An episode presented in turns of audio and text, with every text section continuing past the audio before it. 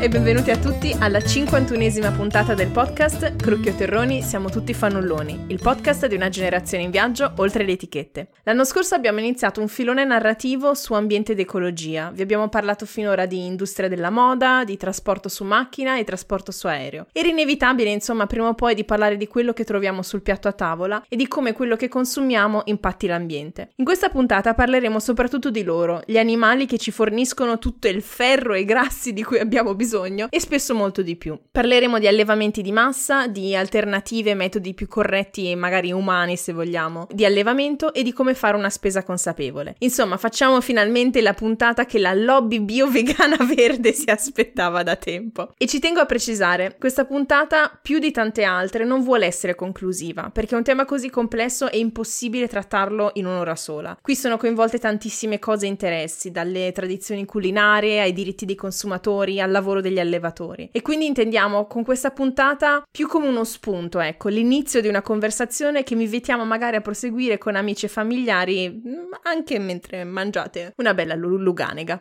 Come al solito dalla Baviera, dove il pollo è considerato quasi un cibo vegetariano e nata in Emilia Romagna, dove famosamente si dice che del maiale non si butta via mai niente, ci sono io, Carmen, la vostra conduttrice fissa, che ci tengo a precisarlo per le persone che non mi conoscono, sono cresciuta in una famiglia estremamente non vegetariana perché i miei nonni, oltre ad avere un orto, avevano anche i polli, i piccioni, mio nonno faceva i maiali, disfava il maiale per fare i salami di tutti i vari tipi, in particolare la salama da sugo più buona del ferrarese e quindi mi interessava un sacco avere questa conversazione con la mia amica che ho invitato oggi, ovvero Gloria. Cara, dici un po' di te, chi sei, cosa fai, come ci siamo conosciute. Ciao Carmen, grazie per l'invito a partecipare al podcast oggi. È un piacere essere qui. Il tempo vola perché noi ormai ci conosciamo più di dieci anni, dai tempi in cui yeah. terribile, in cui ero una giovane studentessa di fisica all'Università di Trieste, grande amica di Carl, che poi è diventato tuo marito, e quindi insomma lì ci siamo conosciuti e ora tanto tempo dopo siamo ancora amici telematici a distanza, come,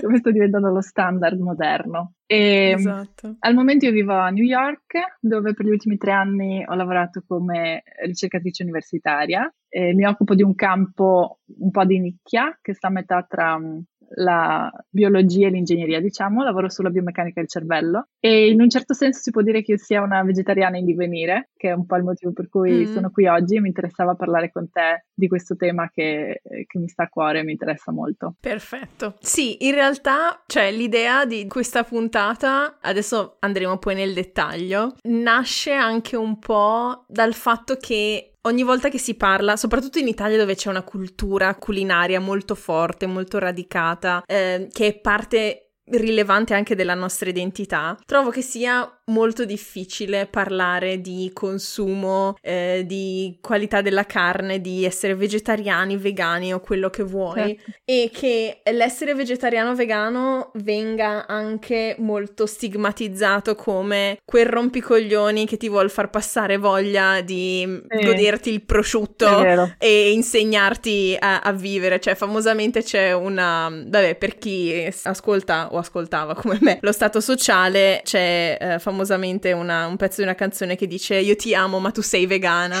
cioè proprio è quasi considerato come, come un insulto. E mi interessava invece parlare di questo tema partendo da una prospettiva di grande empatia, cioè dal fatto che appunto proprio perché sei in divenire, eh. non sei ancora tra virgolette sedentarizzata ecco nelle, nelle tue abitudini nelle, nelle tue posizioni certo. e questo momento di passaggio, di trasformazione um, è anche frutto di tantissima eh, riflessione, di, di, di ricerca di, di, diverso tipo. E quindi mi interessava un sacco parlarne appunto certo. con te di questa cosa. Appunto, come al solito trattiamo un tema partendo dal personale per poi arrivare al tema più generale. Yeah. L'idea di questa puntata è nata ad aprile quando ci siamo sentite per la classica skypata da quarantena per rassicurarci che stavamo bene e aggiornarci un po' sulle nostre vite e poi tu hai iniziato a parlare di questo tema con una frase che mi ha colpita tantissimo, ovvero tu hai detto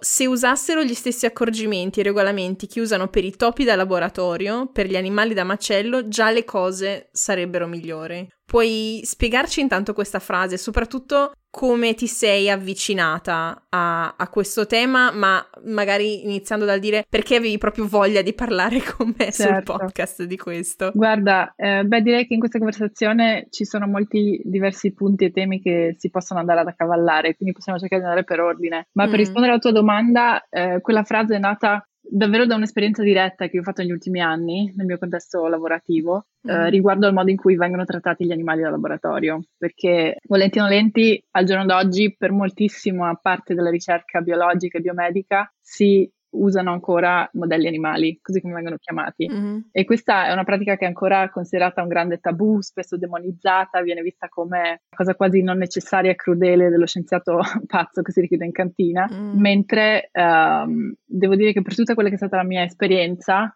in diretta per lo più, perché non ho uh, lavorato tantissimo con animali, ma ho visto che c'è una regolamentazione davvero rigidissima in merito. Mm chiunque per esempio lavori con animali deve fare uh, dei corsi, deve superare dei test che dimostrino che tu hai una, una conoscenza uh, relativamente approfondita della specie con cui lavorerai. Mm. Quindi se per esempio hai bisogno di fare esperimenti con dei topi, devi essere in grado di riconoscere segnali di stress, di dolore, di depressione addirittura. Devi essere in grado, insomma, di capire gli aspetti fisiologici fondamentali dei topi, per esempio. Mm. Negli Stati Uniti come anche in Europa e ovunque penso si faccia ricerca con uso di animali, ci sono vari organi ed enti um, che regolano tutte le condizioni in cui ti è lecito fare ricerca, come puoi far vivere questi animali e come farli morire. Quindi ci sono regole davvero capillari che ti dicono da quale tipo di gabbia usare, quanti giorni devi concedere di adattamento all'ambiente dopo un trasporto, ehm, quanti spazi minimi in base alle preferenze sociali di ogni animale e addirittura prima di iniziare poi ogni singolo esperimento tu devi avere l'approvazione di un organo sovrauniversitario che qui mm. negli Stati Uniti si chiama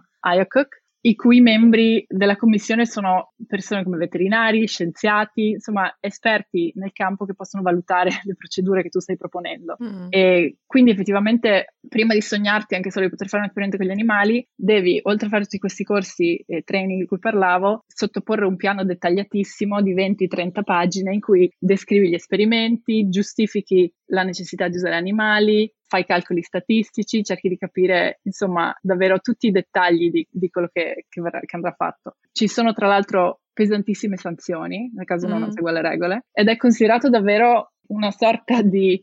Um, è, è, un tema che ha a che fare con la moralità quasi degli scienziati, no? Cioè mm. nessuno si sogna di andare a cercare scorciatoie o eh, girare intorno a queste regole, perché sarebbe davvero una macchia sulla reputazione di uno scienziato, un laboratorio. Mm. Quindi, ecco, anche se la ricerca con animali rimane spiacevole, una realtà spiacevole, che sarebbe bello poter evitare, io penso, perlomeno si cerca di fare tutto il possibile per rendere la vita e la morte di questi animali il più umana possibile. E il fatto che tutto questo non esiste nel mondo degli allevamenti industriali, ma ora possiamo parlarne. Sì. Sì, che poi diciamo l'occasione di, di, di, questo commento che tu hai fatto è eh, il, tra i tanti problemi che la pandemia ha causato è il fatto che se tu lavori in un laboratorio e sei costretto a fare home office in, cioè, si è posto il problema di cosa fare con gli animali che venivano sì, utilizzati per gli sì, esperimenti. Esatto. E quindi c'era una come ci raccontavi. Il giorno prima della nostra skypata, credo, avevo sì. Eh, partecipato a una riunione di circa tre ore oh. in cui eh, si parlava di cosa fare con cinque topi che uh-huh. erano per il nostro gruppo, insomma, nella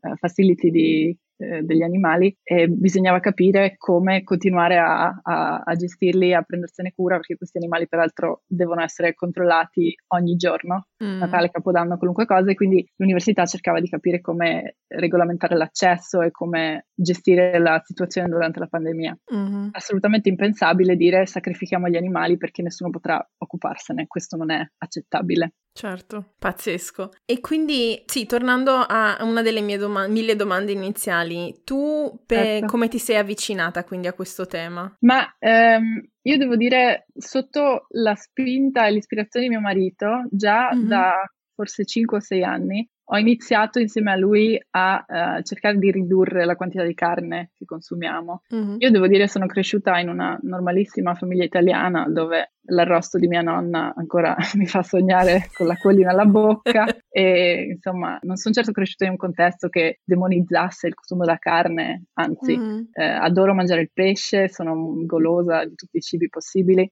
Uh, ma a un certo punto, ecco, ci siamo iniziati a avvicinare a questo mondo, soprattutto pensando a quelle che sono le conseguenze ambientali del consumo mm-hmm. della carne in particolare. E quindi un po' alla volta, un po' alla volta, io davvero credo che nessuno si svegli una mattina e decida ho deciso che da oggi sono vegetariano e non mangio più mm. pezzi di carne in vita sua. È davvero una transizione che a volte può essere anche impegnativa perché il cibo mm. è un piacere e quindi rinunciare a certi tipi di cibo può essere una cosa che non, non, non viene sempre facile. Ma ecco, diciamo che più ho iniziato a informarmi e a cercare di capire da dove venisse, come venisse prodotto il cibo che uno consuma, più l'idea di quel piacere diventava meno piacevole. Mm. E quindi è stato un processo graduale, ma anche costante. E adesso davvero non credo di mangiare carne o pesce più di una volta al mese, ogni due mesi. Okay. Eh, quando proprio dici, vabbè, oggi siamo in quarantena da sei settimane, ho fatto gli gnocchi fatti in casa con la ricetta della nonna Emiliana.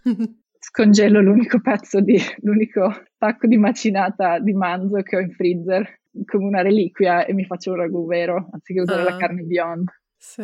Ci sono ancora momenti del genere, ma eh, devo dire sempre meno.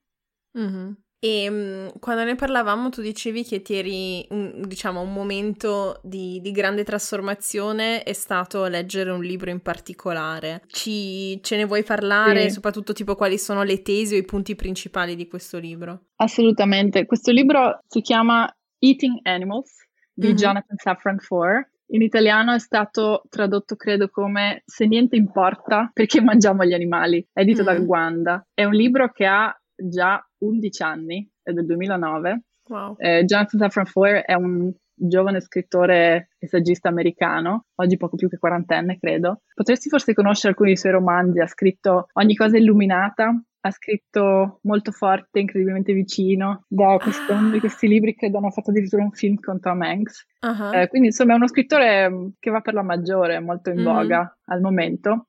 E lui più di dieci anni fa, a un certo punto, sta per diventare padre e inizia a interrogarsi sul tipo di cibo vuole, con cui vuole nutrire suo figlio, diciamo, il tipo mm-hmm. di dieta a cui vuole abituarlo. E questo perché lui stesso è stato vegetariano a tratti, ha avuto fasi di pensieri un po' ambientalisti, cercando di mangiare meno carne, poi però non riusciva a rinunciare al pollo con le carote di sua nonna. Insomma, per molto tempo, come molti di noi, oscilla un po' tra un pollo e l'altro e a un certo punto, diciamo, decide che deve decidersi, no? Mm. E quindi sostanzialmente in un viaggio tutto personale, armato solo del suo desiderio di capirne di più, eh, con la prospettiva unica di uno scrittore, di un saggista, eh, questo sguardo speciale sul mondo, inizia davvero a fare una sorta di giornalismo investigativo privato, no? Mm. E quindi entra in contatto con produttori di carne, gruppi animalisti, ehm, persone che per un motivo o per l'altro hanno a che fare con questo mondo della produzione di carne e accumula informazioni, accumula conoscenza mm. e poi scrive questo libro alla cui fine arriva a una conclusione personale, cioè che lui diventa vegetariano. Ok. E, um... Spoiler alert. Sì, esatto.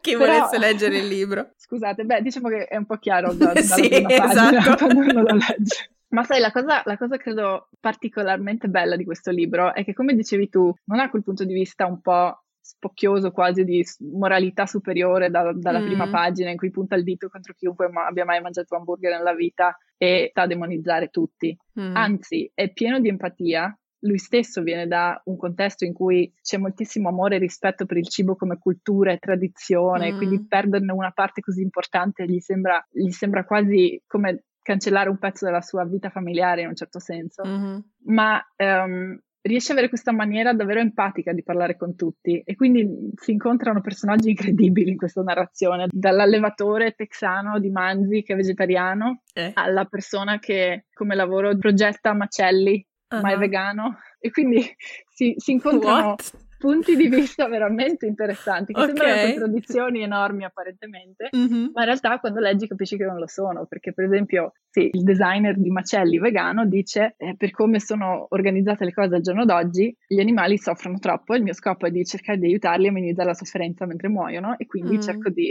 costruire uh, sistemi migliori perché vengano macellati in modo più efficace. Umano. Sì, sostanzialmente l'idea del se non lo fa qualcuno che ha una certa prospettiva, una certa cura, premura di esatto. farli soffrire di meno, lo progetterà qualcuno che non gliene frega niente, quindi tanto vale che mi impegni esatto, a migliorare esatto. la situazione. Ok, interessante. E quindi è proprio un libro molto bello, credo, per, mm. per, qualcuno che si affaccia a questo mondo senza avere un'idea precostituita di massima. Cioè, tu puoi leggere questo libro e decidere di essere vegetariano senza per questo sentirti moralmente in dovere di mai mangiare un animale. Cioè, io, mm. per esempio, non, non, riesco ancora ad avere il livello di sensibilità in cui penso non vorrei mai mangiare qualcosa che è stato vivo prima. Mm-hmm. Eh, se uno, quando sono andata in Cile a trovare mia sorella l'ultima volta, mm-hmm. siamo andati in un posto meraviglioso in mezzo ai monti dove c'erano le mucche e i maiali che camminavano al giardino della fattoria e lì con il loro maiale ti facevano la cena. Quel eh. maiale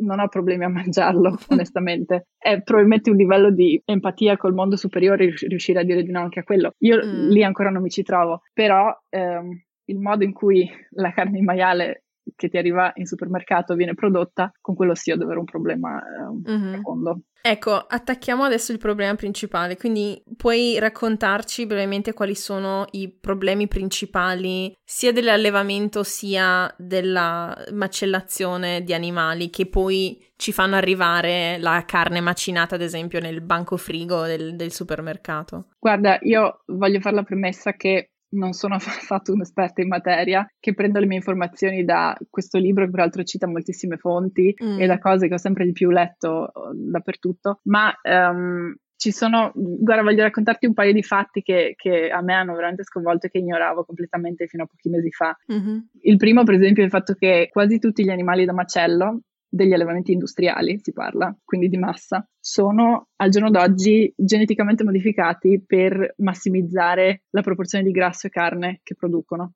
E quindi si parla di maiali, tacchini, quello che volete, che per esempio sono quasi incapaci di camminare perché mm. hanno una struttura fisica talmente cambiata e deformata che non, non, non sono capaci di funzionare in natura non sono capaci di riprodursi naturalmente. Tutti i maiali che nascono in questi tipi mm. di allevamenti nascono attraverso inseminazione artificiale. What?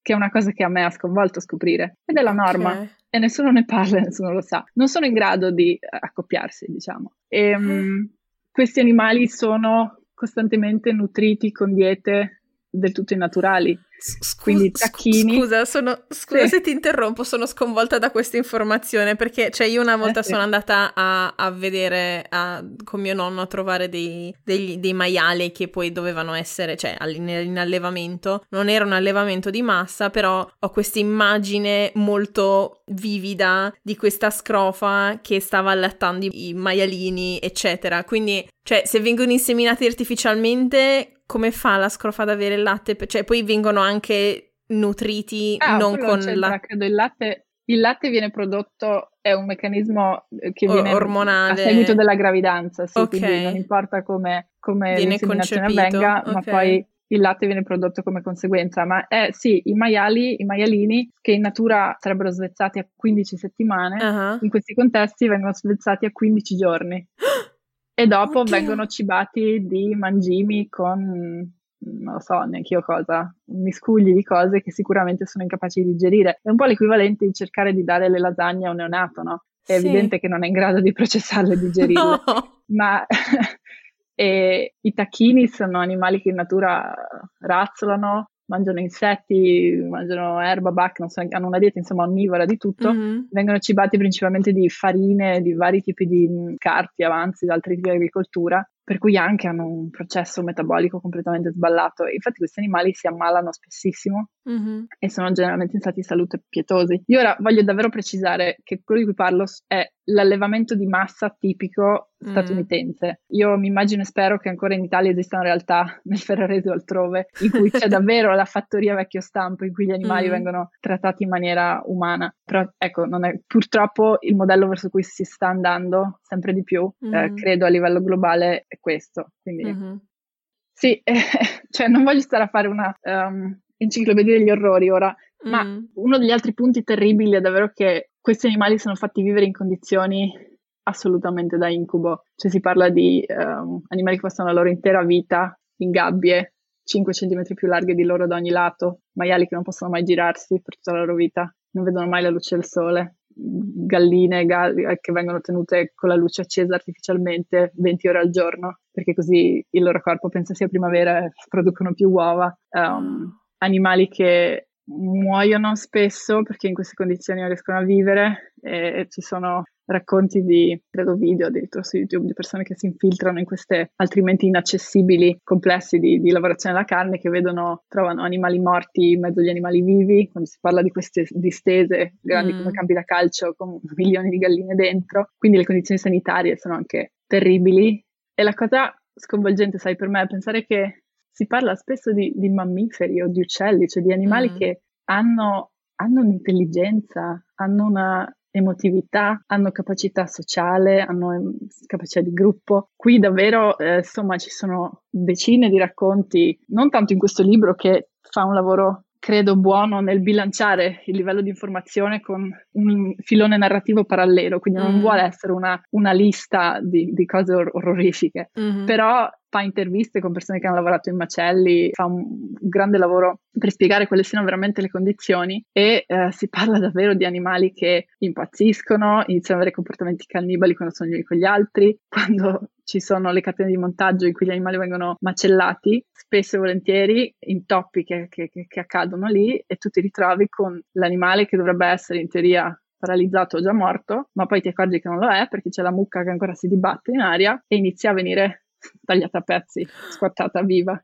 Allora, io voglio dire, spero davvero, mi sento un po' quasi, um, quasi a disagio a, a, raccontare queste cose perché mm. non voglio generalizzare troppo e non voglio stare qui a raccontare cose orribili, ma il punto fondamentale, diciamo, secondo me, è quello che, per tornare al discorso di prima sugli animali da laboratorio, negli Stati Uniti perlomeno, e devo ammettere non so come sia la situazione in Europa perché, cioè, vi invito a informarvi, non so e come ci sia. Ci sono molte più regolamentazioni, ma cambia un sacco da paese a paese, perché ad esempio in Germania ci sono situazioni molto diverse dall'Italia e sicuramente da ecco. altri paesi. Mm. Io me lo auguro di cuore, perché qui negli Stati Uniti non ci sono regole. Cioè, mm. tutto quello che viene considerato la norma nelle pratiche di allevamento industriale è accettabile. Mm. C'è USDA, United States Department of Agriculture, ci sono degli enti che in teoria regolamentano l'allevamento e l'agricoltura, ma non c'è una singola legge federale che mm. dica questi sono gli standard minimi a cui tu devi aderire se vuoi tenere un animale in condizioni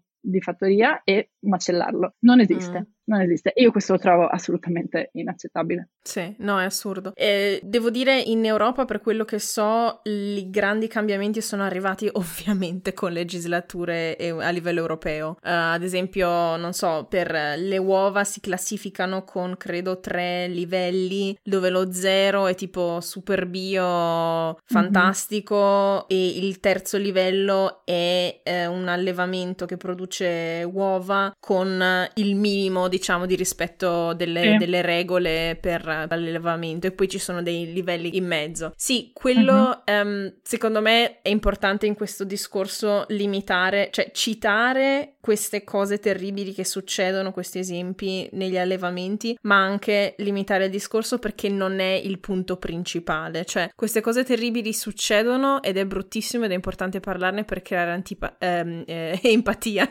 Antipatia, scusa. Beh, antipatia nei, nei, confronti di quelli che lo fanno, però eh, esatto. empatia nei confronti degli animali, perché cioè, il fatto è, in generale, la morte degli animali è un fattore strutturale da quando l'uomo preistorico li certo. cacciava per nutrirsi ed è una certo. cosa normalissima, cioè io ho visto diverse volte mia nonna tirare il collo a una gallina che era vecchia per certo. fare il brodo, per cucinare, certo. eccetera, eccetera. Il problema, secondo me, è che anche con il fatto che siamo diventati quasi tutti bambini di città, c'è un distacco così grande tra l'esperienza di, dell'animale che diventa quasi solo una cosa o è animale domestico o lo vai a vedere allo zoo per dire, e certo. quello che mangi. Cioè, chi ha vissuto tutta la propria vita in città e non ha mai avuto un'esperienza con gli animali da cortile, da fattoria, eccetera, quando si trova davanti il macinato non ha un'idea di come ci si arriva, cioè sì, è, è difficile.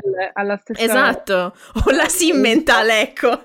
Sì, sì, per un, fare... esatto, qualcosa di completamente artificiale, alieno, che è come se fosse stato depositato dal cielo esatto, improvvisamente improvvisamente e magicamente apparso sul, sullo scaffale del supermercato. E quindi cioè, il ragionamento che volevo fare è semplicemente l'importanza di informarsi da dove viene esatto. la cosa che mangi, perché io personalmente ci sto attenta e preferisco pagare un po' di più quella volta a settimana o quando è che compro mm-hmm. da mangiare, rifornirmi da appunto dalla, dalla, mia macellaia di fiducia del quartiere che so che suo cugino fa l'allevamento certo, piccolino certo, e, e, quindi c'è anche una esatto. questione anche di qualità e soprattutto è da italiani appunto. penso che se si fa più un discorso di qualità del cibo si riesca esatto. a capire molto di più empaticamente la prospettiva di vegetariani, eccetera. Perché, um, ad esempio, per alleggerire un po' l'atmosfera, ho guardato qualche tempo fa eh, un, um, un documentario su Netflix molto simpatico che si chiama, aspetta, Salt, no, Fat, Salt, Acid, Eat. Ah, acid, sì, sì. Sì, dove c'è questa cuoca statunitense di origine iraniana che però ha vissuto anche qualche anno in Italia che va in giro per il mondo a vedere questi quattro elementi che secondo lei definiscono e influenzano molto la cucina. E per la puntata sul grasso va in Italia e tra le altre ricordo, cose, è bellissima quella puntata, tra le altre cose va da un allevatore toscano. Fanno il lardo, vero? Sì, fanno, sì, che ha delle chianine senesi, che è un tipo di, di, maiale, quello, se non sbaglio, tipo nero con le strisce un po' sì, bianche e sì, rosa, esatto. uh-huh. eh, che hanno un sacco di spazio, scorazzano tranquilli, felici, mangiano le ghiande, eccetera, eccetera. Certo. Ovvio che poi quella carne costa di più e lì c'è tutto il discorso da aprire della tutela del consumatore anche dal punto di vista dei prezzi che vengano calmierati, perché se no dici allora la carne buona se la possono permettere solo, solo i ricchi e anche lì non è giusto. Però secondo me è importante anche attraverso delle regolazioni, delle certificazioni, far sì che si trovi una buona via di mezzo dove sia l'allevatore viene esatto. pagato giustamente per il suo lavoro, anche per lo sforzo che deve fare per poter allevare bene le, le sue certo. bestie, e anche il consumatore che possa mangiare qualcosa di buono ma a un prezzo fair. E c'è questa scena spettacolare dove prima fa vedere gli animali come li alleva e tutto quanto, e poi vanno in, in macelleria e sono lì che stanno tagliando la carne carne e a un certo punto lui il tizio fa a lei e fa eh questo era un maiale felice beh adesso un po' meno perché è lì che lo sta tagliando è una bestia esatto. felice e quindi sì, cioè, il, lo scopo di tutto è che siano sono due felici. mondi diversi di cui stiamo parlando. Sì, esatto. Perché, eh, io ho un rispetto enorme per gli allevatori che cercano di fare il loro lavoro come dici tu in questa mm. maniera che è sempre più difficile perché sì. ti trovi a competere con questi giganti colossi che producono mm. carne a prezzi assolutamente ridicoli mm. e quindi è un mondo che sta lentamente scomparendo e cercare di sostenerlo è importantissimo perché deve esserci un contrappiede, qualcuno che voglio dire un altro tipo di carne, no? Mm. Perché eh, come dici tu, mangiare carne è qualcosa che è connaturato nel ciclo dell'esistenza da, da, tra tutte le specie e noi possiamo fare scelte individuali in cui diciamo ne mangio meno o non la mm. mangio per niente, ma è molto improbabile che tutto il mondo diventi vegetariano sì. basandosi su motivi etici. Quindi, insomma, vedendo la realtà, bisogna cercare di premiare le, le realtà, diciamo, mm. uh, di allevamento che invece hanno pratiche umane e che cercano di stimolare un uso degli animali che sia decoroso, ecco. Sì. Sì, ehm, esatto. Non voglio assolutamente mescolare questi due, piani, questi due piani perché sono diversi come il giorno e la notte. Mm, sì, esatto. Ma magari parlando anche un, un, po' di più di questo tipo alternativo di a, alternativo, diciamo, il, il, modo, il, modello originale di allevamento, perché chiamarlo sì. alternativo sembra dei, dei pochi fricchettoni, eh, invece no, esatto, è quello che sì. facevamo prima e poi abbiamo deciso di industrializzare anche questo. Um, dicevo, negli ultimi decenni si è sviluppato un movimento anche nell'agricoltura nell'agricoltura, nell'allevamento biologico o comunque alternativo alla produzione di massa. Da quello che hai letto e ricercato, quali sono le, le certificazioni, delle linee guida che magari possono aiutare anche il consumatore a fare una spesa migliore e anche più equa per il pianeta e per gli animali, ecco. Certo, guarda, qui devo dire eh, di essere un po' più impreparata, nel senso mm. che le certificazioni sono diverse in ogni paese. Mm e non sono un'esperta mh, al punto di poter dire ho una lista comprensiva di tutto quanto. Cioè conosco alcune risorse, è possibile che ce ne siano molte altre che, che ignoro, che non, non menzionerò. Mm. In Italia eh, conosco il sito carnisostenibili.it mm in cui c'è una lista di pratiche, rivenditori, marche che cercano di, diciamo, seguire queste pratiche più umane. Seguire slow food è sempre una buona idea in ogni caso, sì. perché credo hanno una concezione del cibo e della cucina che sta sempre più andando persa, ma eh, sarebbe fondamentale rispolverare un po' in, in, tutti i frangenti. Ho recentemente trovato un sito molto interessante che si chiama Friend of the Earth, quindi mm-hmm. amico della terra. Possiamo mettere il link qui sotto forse? Sì, sì, sicuramente cioè, nella puntata ci sarà una caterva di link di una approfondimento. Caterva, sì, sì. Esatto. Dove esatto. potete perdervi poi, sì. E questa è un'associazione in cui c'è una lista proprio di standard e certificazioni sostenibili, mm. di allevamento sostenibile, a cui certe aziende decidono di aderire volontariamente. Ecco, quando uno va a informarsi lì può cercare di capire meglio quando va a fare la spesa che cosa effettivamente sia la carne un po' più giusta, diciamo, un po' mm. più buona e giusta. Mm-hmm. Certo. E certamente ci sono altre risorse che possiamo sì. poi nel tempo scoprire un po' alla volta. Esatto, e qui anzi un invito diciamo un po' interattivo a ascoltatrici e ascoltatori. Se conoscete certificazioni particolari, link, siti utili eh, dove certo. informarvi, eccetera, suggeriteli che poi io li, li aggiungo alla lista ecco, della, della, descrizione della puntata. Anche perché eh, diciamo il mio pubblico è un po' sparso non solo in Italia ma in giro per no, il mondo. Appunto, immagino, Quindi esatto. ogni paese ha delle regolamentazioni magari diverse, adesso al di là di quelle più generali europee, e quindi magari ognuno è interessato a contribuire con delle informazioni diverse. Mm, per fare, diciamo, il gap al filone narrativo sull'ambiente, facendo una battuta eh, letteralmente del cavolo, tutto questo discorso del perché è importante trattare bene gli animali, perché è una questione anche solamente empatica, ma anche di qualità del tipo di carne che ci viene presentata, che è meglio se questi animali possono muoversi un po' più liberamente, vengono nutriti meglio e tutto quanto. Tutto questo come si collega con il cambiamento climatico? Sono tutte scherzosamente flatulenze delle mucche o si tratta di altro? Guarda, le flatulenze delle mucche sono ormai una delle leggende metropolitane, sono una verità peraltro, ma sono di questi concetti che eh, sono saliti a realtà hip che fa molto ridere sempre. Mm. Sì, eh, creano metano purtroppo, quindi è veramente un problema da questo punto di vista. Ma ehm, uno dei problemi principali è soprattutto la gestione del, del, del suolo, no? Eh, mm. Più allevamenti ci sono, più c'è bisogno di deforestare, usare ampi spazi per far crescere i pascoli, far crescere eh, soprattutto poi magari nei modelli un po' più umani e biologici. È lo spazio, è l'acqua, l'idea è semplicemente se tu fai un chilo di grano e poi ci fai la polenta, hai un chilo di cibo per gli esseri umani. Se mm. invece fai un chilo di grano e ne fai mangime per la mucca, hai un ciclo molto più lungo prima di arrivare ad avere la carne nel piatto. Quindi mm. è molto più uh, costoso in termini di carbonica. Mm. Esatto. Io ho letto varie fonti, si stima che l'allevamento e il sistema di produzione del cibo complessivamente, mm. continuano per qualcosa tra il 25 e il 50-51% di tutte le emissioni di anidride carbonica del mondo.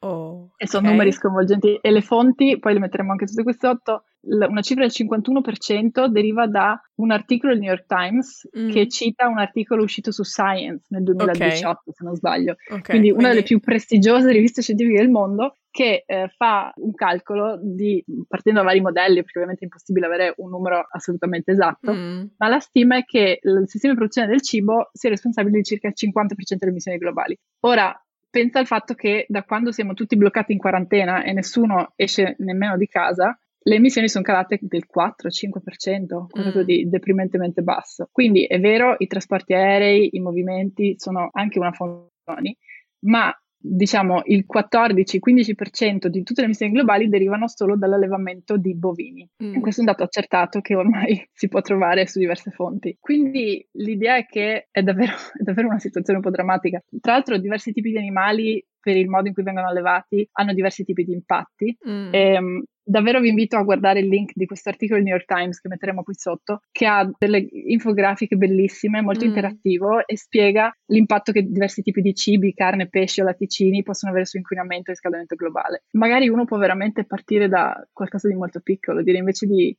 mangiare sempre questo tipo di carne, una volta a settimana decido di cambiare per qualcosa che impatti di meno all'ambiente. Mm. Tra l'altro un'altra eh, risorsa interessante che un altro libro che voglio leggere, di cui ho appena scoperto l'esistenza, dello stesso autore, uh-huh. di Jonathan Safran Foer, si chiama We Are the Weather. Sì, 2019. Mm. In italiano l'hanno tradotto, credo, come Possiamo salvare il mondo prima di cena, perché il clima siamo noi. Meravigliose le traduzioni libro... italiane, scusate. Sì, sempre, esatto, le italiane un po' a caso, un po' sì. colorate e aggiungono pezzi. Però, da quello che io ho letto nei dei review, insomma, di questo, questo libro, lui esplora in modo approfondito la questione mm. sul collegamento tra il consumo di certi tipi di cibo, soprattutto la carne, e il riscaldamento globale, e la, il messaggio del libro, poi non citatemi perché come ho detto non l'ho ancora letto, ma il soldoni dovrebbe essere che se tutti al mondo aspettassero fino all'ora di cena, perlomeno prima di mangiare la carne, anziché farsi il bacon a colazione, eh, la bistecca a pranzo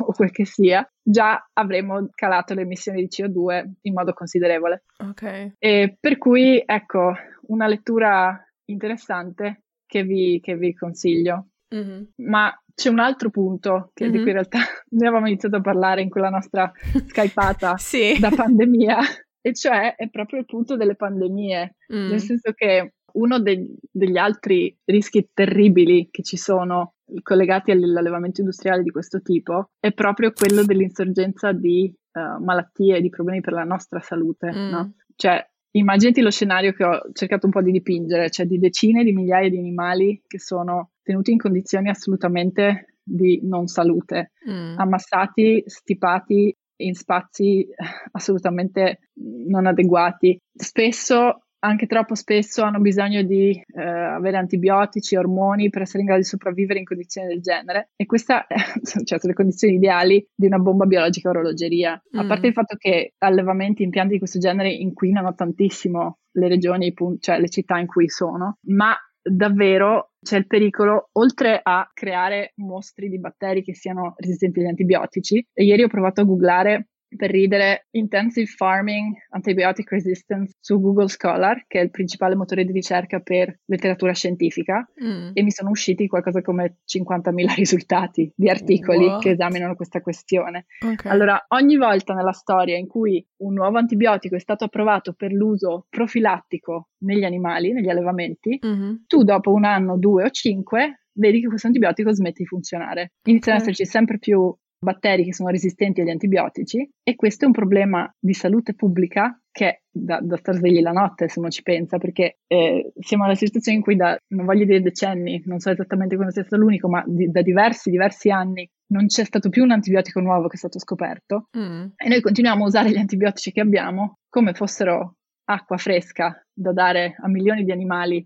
all'anno in modo profilattico, quindi preventivo, diciamo quando nemmeno serve, solo perché non sviluppino infezioni, visto il modo in cui vivono. Mm. E questo ci porterà tra 20 anni o 30 o 50, ora non so, nessuno sa bene quando, ma a un certo punto si tornerà a morire di appendicite perché quando fai l'operazione ti viene un, un'infezione batterica che non, più, che non, hai più armi per sconfiggere. E, e, questo anche non è regolamentato, o spero nell'Unione Europea lo sia, ma qui veramente eh, quasi nulla.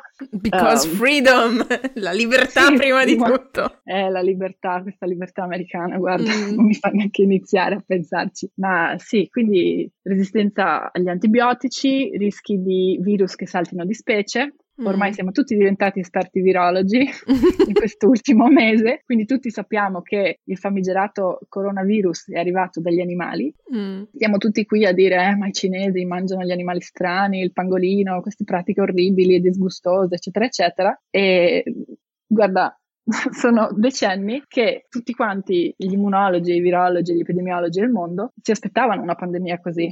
Mm. E c'è ancora il pericolo che una pandemia nuova arrivi dagli animali che sono negli allevamenti, mm. perché la febbre spagnola del, del Inizio del 18, 900. 1918, mm. esatto, che ha ammazzato qualcosa come credo 100 milioni di persone. 100 mm. milioni di persone sono morte nel 1918. Cioè, non so quanti morti abbia fatto la prima guerra mondiale esattamente, ma voglio dire, eh, sono dei numeri assolutamente, assolutamente sconvolgenti. Sì, se fai il confronto con una cosa di, diciamo, di memoria storica a cui tutti pensano, eh, gli ebrei morti durante la Shoah sono 6 milioni. Esatto, cioè, erano, di 100. Quindi, esatto. Quindi è una cosa assolutamente incredibile che mm. non so perché non sia più uh, presente nei libri mm, di storia, nella sì. nostra memoria collettiva, ma quell'influenza è arrivata dai polli allevati per essere usati come cibo. Mm. È la, la, famosa influenza aviaria che abbiamo avuto un po' di anni fa, mm. uguale. Eh, I maiali, uguale. Allora, quando tu hai animali che sono in così stretto contatto fra di loro, che sono in così stretto contatto con l'uomo, cioè amplifichi il rischio in mm. modo incredibile. E io ho letto questo libro circa a Natale, mm-hmm. quindi più o meno due giorni prima che arrivasse la prima notizia in piccolo sui giornali, oh c'è un nuovo strano virus in Cina. E c'è un intero capitolo su questo libro che è vecchio, come dicevo, di 11 anni, un intero capitolo che parla di influenze, rischi di pandemie e di quello che eh, tutti quanti si aspettano che succederà. Ed è assolutamente profetico. Cioè, mm. se tu mm. leggi, ti leggo un piccolo paragrafetto, um, il mondo è sull'orlo di una nuova pandemia, scusate se lo parlo inglese, sono un po' legnosa, tutti i paesi saranno sicuramente coinvolti, malattia diffusa sarà presente, tutte le riserve mediche, i materiali medici saranno inadeguati e insufficienti, ci sarà un enorme numero di morti, ci sarà una gigantesca distruzione economica e sociale e via avanti così. E quindi lui per un capitolo intero racconta una storia agghiacciante delle pandemie passate e di quello che ci si aspetta, della biologia dei virus, cioè spiega mm. anche come questi, questi virus possono saltare tra specie e perché gli allevamenti industriali sono come una specie di benzina sul fuoco sì, che, che aumenta esponenzialmente il rischio che questo succeda. Mm. Quindi insomma vi sto tenendo allegri oggi. sì. Ma proprio un sacco. No, in eh. realtà secondo me questo è estremamente importante perché uh, non so come dire, um, c'è questo sentimento, un misto di rabbia e di delusione nei confronti dell'umanità che sto provando in queste settimane perché mm sono successe una serie di cose, adesso non, non, non voglio citare, citare, nomi perché poi eh, dobbiamo aprire troppe parentesi, però che mi hanno fatto veramente pensare tutta questa sofferenza, questo stare in casa, non poter vedere le persone che amiamo, non poter fare le cose che vogliamo e tutto quanto, ho l'impressione che sia stato un po' per niente perché mi sembra che in tanti non abbiano imparato nulla da questa situazione. E quindi, visto che dentro sono comunque un irriducibile ottimista, volevo provare anche un po' con questa puntata a trarne delle conclusioni del tipo un, un, invito a imparare anche da questa situazione qualcosa che può aiutarci a evitare che si ripeta o comunque ad attenuarne sì, gli effetti. Perché da un lato eh, mi viene così spontaneamente da dire che cioè, la correlazione tra la pandemia attuale e la situazione negli allevamenti per animali da macello è anche, cioè noi abbiamo avuto l'opportunità di poter diventare più empatici nei confronti di questi animali, cioè l'idea di essere confinati in uno spazio limitato, perché sì, non appunto. tutti hanno queste case enormi dove ognuno può lavorare nella propria stanza, ma ci sono state tantissime situazioni di uh, famiglie dove cresce anche la tensione perché non riesci ad avere il tuo spazio, magari dei bambini più piccoli che uh, devi gestire la- contemporaneamente Mentre lavorando lavori, sì. e facendo altre cose e non è stato per niente facile facile per nessuno. No. E lo so che gli animali non sono persone, però mi sembra... Però le persone in... sono animali. Esatto. esatto. è vero, ce ne dimentichiamo sì. troppo spesso nella nostra cultura, purtroppo. Sì, sì. Alla fine non siamo poi così diversi da una mucca. Perché ce la tiriamo un sacco perché noi abbiamo il pollice opponibile e, e il cervello così sviluppato, però alla fine siamo comunque animali e spero, mi auguro che sì, che abbiamo un po' più di empatia nei loro confronti, nei confronti mm, per cercare di evitare o ridurre la diffusione di questi allevamenti industriali. Um, e un'altra cosa alla quale tenevo è appunto quello che dicevi tu del collegamento tra cambiamento climatico e pandemie e allevamenti, è il fatto che sì, cioè comunque questi antibiotici che vengono utilizzati eh, nel, negli animali d'allevamento, cioè è la roba che mangiamo, quindi comunque li ingeriamo ah, certo. anche noi. Sì, sì, sì. Come il famoso discorso delle microplastiche che vengono ingoiate certo. dai, dai, pesci nell'oceano, che poi finiscono certo. sulla nostra tavola, lo stesso anche um, per gli animali d'allevamento. E quindi in generale un, sì, un, un invito a informarsi, perché come sempre... Esatto la chiave sta tutta lì, cioè lo so che è faticoso porsi un sacco di domande, di mettere in dubbio le fonti di informazione, le cose che leggiamo e tutto quanto, però questo podcast serve, cioè spero che serva anche un po' come spunto di riflessione, ma anche guida con tutte le fonti di approfondimento che poi mettiamo nella descrizione della puntata ad avere, sì, um, farsi delle domande e darsi delle, delle risposte che non siano banali e no, ma tanto non mi riguarda. Ecco, certo. ti chiederei appunto per finire una sorta di, di, di, di, riassunto che risponde però concretamente a una domanda sola, ovvero. Secondo te, perché la gente dovrebbe interessarsi di tutta sta storia? Indipendentemente dal fatto che non è necessario che tutti diventino vegetariani, ecco. No, certamente. Guarda, come hai detto tu, oggi non stiamo parlando di temi leggeri, cioè se i tuoi ascoltatori ce l'hanno fatta fino a questo punto, tanto di cappello, sì. perché davvero viviamo ormai in un'epoca in cui purtroppo eh, qualunque azione, qualunque cosa facciamo ha il potenziale di farci sentire in colpa, perché mm. abbiamo visto come in modo drammatico come il nostro abuso della natura stia avendo conseguenze catastrofiche per tutto il pianeta e tutta la vita. Allora, in un certo senso è finita l'età dell'innocenza, no? in cui eravamo mm. bambini e non, non, si sapeva ancora, non si parlava. Il riscaldamento globale sembrava una di quelle nozioni astratte sul sussidiario che mm. non, non ci riguardano. Ma vorrei solo lasciarvi con una nota positiva, nel senso che anche se è pesante pensare a queste cose, io credo davvero che faccia sentire meglio. Cioè, io proprio perché vivo in questo secolo, soffro di un'ecoansia, come la chiamano ormai gli psicologi, mm. che credo a, che caratterizzi quasi tutti, cioè molte, molte, sempre più persone hanno difficoltà, hanno sofferenza, hanno disagio a pensare a quello che sta succedendo al mondo e non mm. trovano modi per cambiare qualcosa, si rendono conto di essere una persona tra miliardi, non so neanche più quanti, quindi sembra proprio di essere insignificanti e di vedere il mondo naturale collassare davanti ai nostri occhi senza che possiamo fare niente per, per migliorare la situazione. Mm. Io trovo veramente che informarsi e discutere e parlare e leggere, leggere, scoprire risorse aiuti anche se sul momento è più difficile perché non è bello essere confrontati con certe realtà, ma ti aiuta davvero a prendere un po' di più le tue scelte in mano. Mm. E quando tu scegli con un motivo e con determinazione e non solo perché sei abituato così, non, non ti sei mai posto il problema e nessuno della tua famiglia ti ha mai spinto a pensare, non so, a cose come la conseguenza di una dieta, cioè chi mm. ci aveva mm. mai pensato vent'anni fa, non era un argomento che esisteva, ma eh, io vedo che davvero ti fa sentire meglio, ti dà un senso di positività, ti dà un senso di speranza, ti dà un senso di eh, cercare almeno di fare la tua parte un pochino. Mm. E quindi ogni volta in cui io al supermercato ho deciso di, non sai cosa, davvero non ho voglia di comprare una salsiccia fatta in quel modo, piuttosto mi mangio uno dei 100.000 piatti vegetariani bellissimi che si possono fare.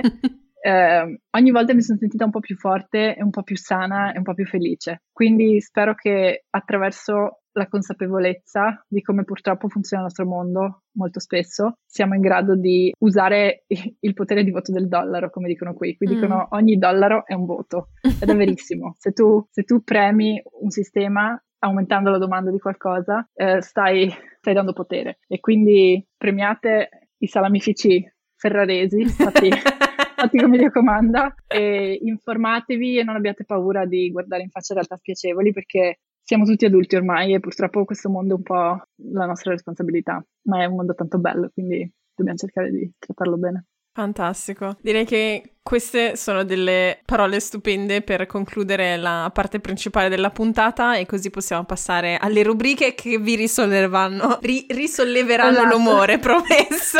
Sì, alleggeriamo un po'. Esatto.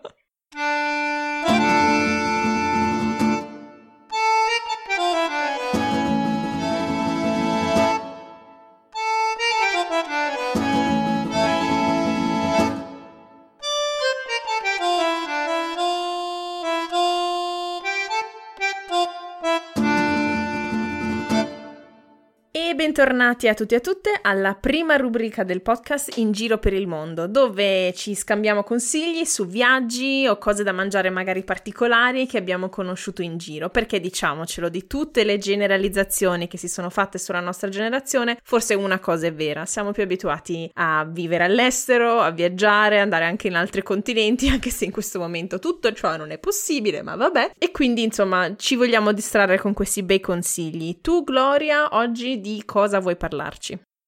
Ecco, diciamo che in un momento in cui viaggiare ci manca particolarmente, perché siamo tutti bloccati a casa ovunque siamo mm. nel mondo, Um, è bello ripensare a qualche viaggio fatto in passato e per me un viaggio davvero speciale che ho ripetuto due volte è stato quello di andare mm-hmm. in Cile eh, paese dove abita mia sorella da diversi anni, quindi ho avuto modo di andare a trovarla e di esplorare un po' sia il nord che il sud del mm-hmm. paese. Il Cile è davvero un paese assolutamente incredibile, attraversa, come sapete, letteralmente metà del pianeta, dell'emisfero e si può passare a avere veramente scenari completamente diversi, mm. una natura incredibile che va dai deserti di Atacama nel nord, vicino alla Bolivia, a valli e vigneti, montagne, ci sono le Ande, si può andare in Patagonia, la Terra del Fuego, ghiacciai, è una cosa veramente assolutamente stupefacente e che ha un aspetto e un'anima diversa in ogni posto mm. e ce, ce, n'è una per ogni gusto, diciamo. E, um, la prima volta che ci siamo andati eh, ci siamo concentrati sul nord, mm. essendo io amante di caldo, sole e deserti, quindi abbiamo visitato la valle di Atacama, che è una specie di panorama lunare o marziano sulla Terra. Mm è il punto più secco del mondo. Ci sono osservatori astronomici esatto. e cose veramente particolari. Invece poi la volta dopo, che è stata pochi mesi fa in realtà, giusto prima che scoppiasse la pandemia, siamo andati sull'isola mm-hmm. di Chiloé, che è un posto meraviglioso dove se uno è interessato alla storia delle scoperte naturalistiche, diciamo, eh, del passato, può leggere nel racconto del viaggio del Beagle, scritto da Charles oh. Darwin, come lui, a- avendo attraversato la Terra del Fuoco, sia poi arrivato in quest'isola che sta più o meno a tre quarti a sud okay. del Cile e da poi lì è andato avanti insomma in mille avventure, ma è davvero stato particolare attraversare un posto del genere, mm. leggendo in parallelo i racconti di quello che era 200-300 anni fa, insomma. Quindi um, niente, um, è, un, è, un, posto che ha anche un, un panorama culinario molto mm-hmm. interessante, devo dire. E in ogni posto ci sono le loro ci sono tradizioni diverse. Una ricetta in particolare che ricordo con, con grande entusiasmo è una ricetta che devo dire eh, nasce da un contesto povero, una cosa piuttosto semplice, si chiama pastel mm-hmm. de choclo e um, è sostanzialmente una piccola monoporzione okay. da forno che contiene un po' gli avanzi di tutto quello okay. che hai in cucina ed è coperta da una specie di polenta di mm. mais che le dà un, una sorta di, di, di, calore, di comfort food uh-huh. che è assolutamente fantastico. E io amo moltissimo le spezie la cucina del, della cucina sudamericana e eh, ne avevo mangiato una variante vegetariana particolarmente eh, mm. riuscita con uh, patate dolci, Cilo è poi un posto in cui hanno centinaia di tipi diversi uh-huh. di patate, quelle viola, quelle a strisce, quelle a righe, quelle bitorzolute, è una cosa particolare. Quindi c'erano patate, aglio, verdure, peperoni, tonnellate di coriandolo, mm. moltissimo, moltissimo lime, uh-huh. limone e a coprire questa, questa, pastella di questa specie di polentina soffice di mais e poi messo al forno. Era una cosa assolutamente indimenticabile che vi invito a googlare e eventualmente a provare una ricetta perfetta per la quarantena, quando si può scavare in frigo e uh, vedere un cosa po' cosa rimane. non devo buttare, devo usare prima che vada male. Esatto. C'è un pastel di esatto. cioccolo, ok, figo. Ok, esatto. fantastico, benissimo. Quindi ti abbiamo anche suggerito qualcosa che non c'entra con il molto più comune ceviche e tutte le, le, le, cose classiche. No, poi della... ovvio, il ceviche è una esatto. cosa. Ah, eh, ecco, esatto. Come si pronuncia il ceviche? Perché ci sono diverse scuole di pensiero. Ma che io sappia sarebbe okay. ceviche. Così almeno lo chiamo io, lo chiamo mia sorella okay, che abita lì, però con la S. Eh, un madrelingua okay, spagnolo. Ceviche, va bene. Sì. sì. che poi ognuno ha il suo no. dialetto, varie. Ehm, esatto. Ed è vero che eh, il Cile parla il, lo spagnolo più difficilmente comprensibile dell'America Latina. Ma è un po' diverso, credo, mm. lo spagnolo classico della Spagna. Vabbè, tu, tutto lo spagnolo sì. del Sud America è un po' diverso da quello della Spagna. E lì hanno soprattutto parole che mm. sono diverse, mm, molte verdure, ortaggi, cose da mangiare. E so che il modo in cui si dice zucchina, per esempio, è diverso da quello okay. classico spagnolo. Però, oltre a questo, devo dire la verità, io parlo spagnolo molto poco, mm. lo capisco abbastanza bene. Anni fa ero decentemente fluente, ma ora non più. Comunque, non, quando sono stata lì, ricordo non ho mai avuto mm, difficoltà ecco, okay. a capire le persone. Sono anzi un popolo incredibilmente aperto e generoso e meraviglioso e che anche se capisci a metà poi si ferma e ripete per te. Sono contenti quando parli, quando provi a parlare oh, spagnolo. Che bella cosa, carini. Ci sì, manca Sud America. Fantastico. Esatto. E niente, direi che con questo possiamo passare alla prossima e ultima rubrica.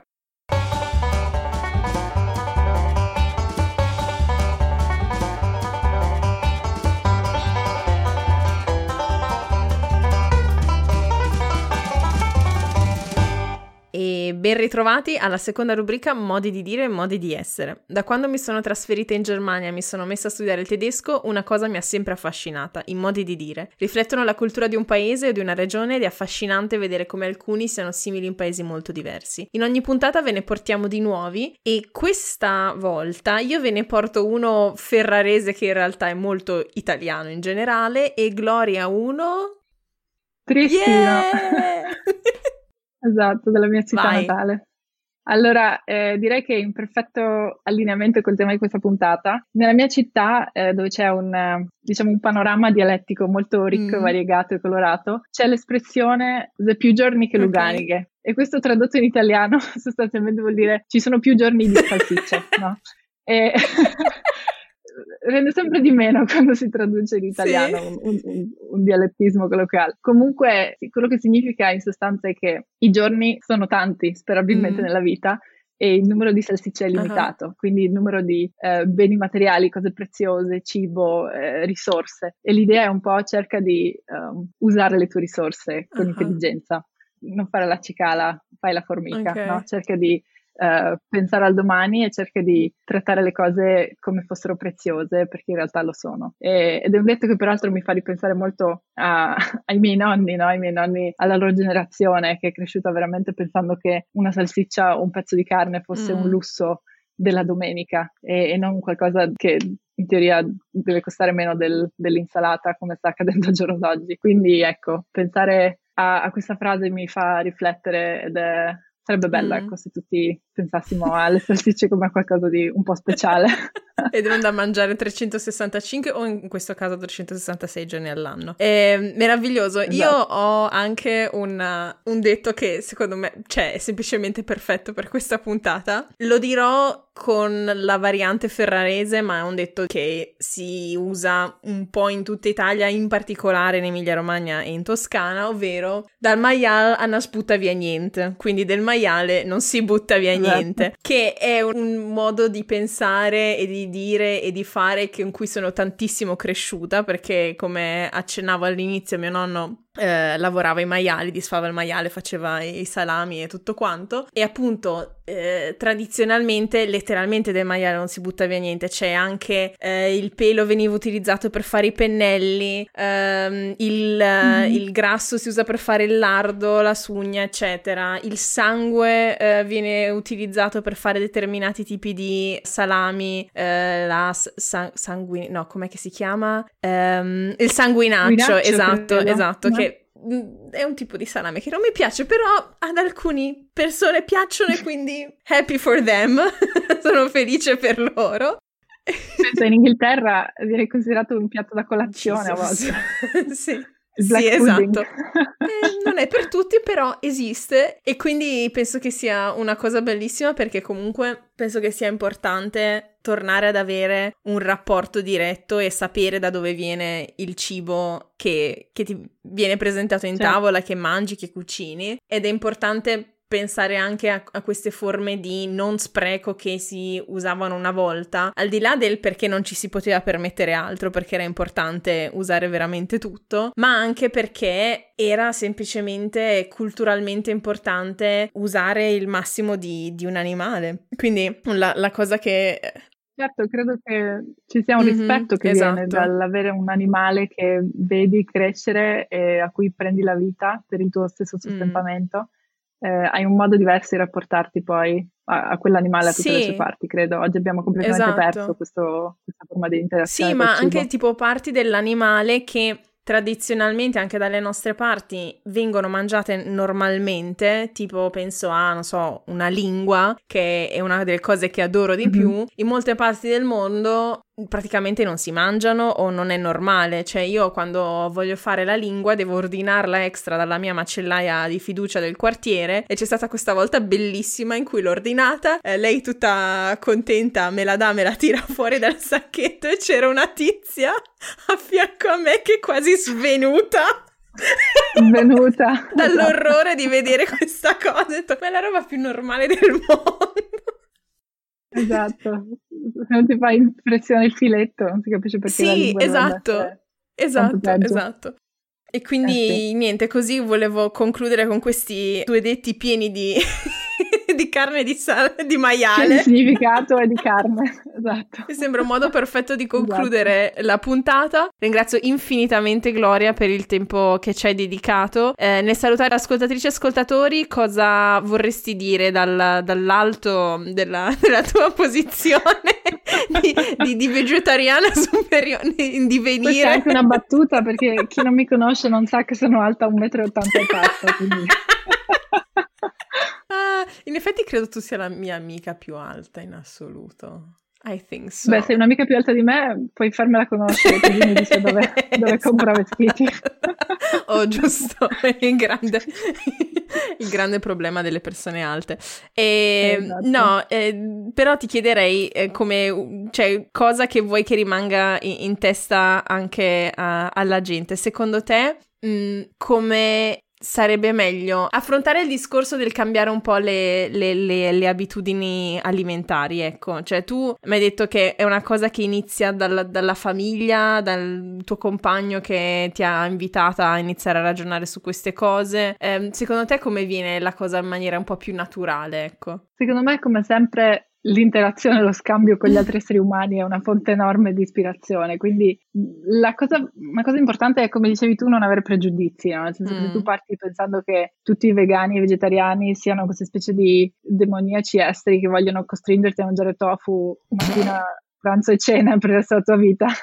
Chiaro che il dialogo non sarà forse molto costruttivo, ma ci sono molti modi per uh, avvicinarsi a questo mondo, credo con, con leggerezza, un po' alla volta. Mm. E, um, una cosa che io amo fare, abito a New York dove, come immaginerai, la scena ai ristoranti è enorme, ci sono migliaia di, di nuovi chef ogni settimana, mm. modi infiniti per spendere i tuoi soldi. E una cosa che io faccio sempre molto volentieri è andare nei ristoranti vegetariani o vegani, mm. perché quando fai così troverai spessissimo cose assolutamente inaspettate, mm. assolutamente deliziose ed è un modo meraviglioso per mangiare in tutta pigrizia, cioè tu eh, qualcun altro ha le idee, fa la fatica e prepara eh, cose da cui puoi trarre ispirazione o puoi per scoprire anche che diete con meno carne possono essere golose, buonissime, sane e fonte di proprio godimento culinario mm. e piacere. Quindi magari iniziate andando in un ristorante vegetariano e sperando di essere positivamente sorpresi. che ne so, può essere un buon inizio. esatto, mi sembra un ottimo invito. E niente, quindi questa puntata si conclude. Un altro ringraziamento va a Tina, Sergio, Eleonora, Giulia, Fabiana e Alberto per aver condiviso la puntata precedente e avermi così aiutata raggiungere nuove orecchie. Se anche voi che mi ascoltate volete farlo per questa puntata, oltre alla mia eterna gratitudine, vi citerò nella puntata successiva. Se state ascoltando questo podcast quando esce lunedì mattina, spero siate arrivati nel frattempo al lavoro alla vostra scrivania, se no tenete duro che il pendolarismo prima o poi finisce. Per domande o commenti visitate la nostra pagina www.facebook.com slash tuttifanulloni o scriveteci a tuttifanulloni chiocciolagmail.com o ancora seguiteci su Instagram su tuttifanulloni podcast. E ricordate, vale sempre la regola del rispetto e della critica costruttiva. Siate il vostro lato migliore e solo così che le cose cambieranno davvero. Se volete consigliare il podcast ad amici o familiari, ci trovate su tutte le app, piattaforme dove voi ascoltate podcast, da Apple Podcast a Spotify. E ricordatevi di abbonarvi, mettere più stelline e commenti positivi, così riusciamo appunto a farci ascoltare da più persone possibili. Se questa puntata vi è piaciuta così tanto che volete ascoltare ancora più materiale di questa chiacchierata abbastanza lunga dove ho dovuto tagliare un po' qua un po' là, eh, date un'occhiata al mio profilo Patreon su www.patreon.com slash tuttifannulloni dove potete contribuire alla crescita e al miglioramento di questo progetto anche solo con un dollaro al mese. Questo podcast è prodotto e curato da me, Carmen Romano, e nella prossima puntata parleremo finalmente con Sabrina di stereotipi in realtà sulla disabilità in Italia. Tutte le musiche sono di Kevin MacLeod del sito Incompetech. Buona settimana a tutti e ci sentiamo tra due lunedì. Alla prossima!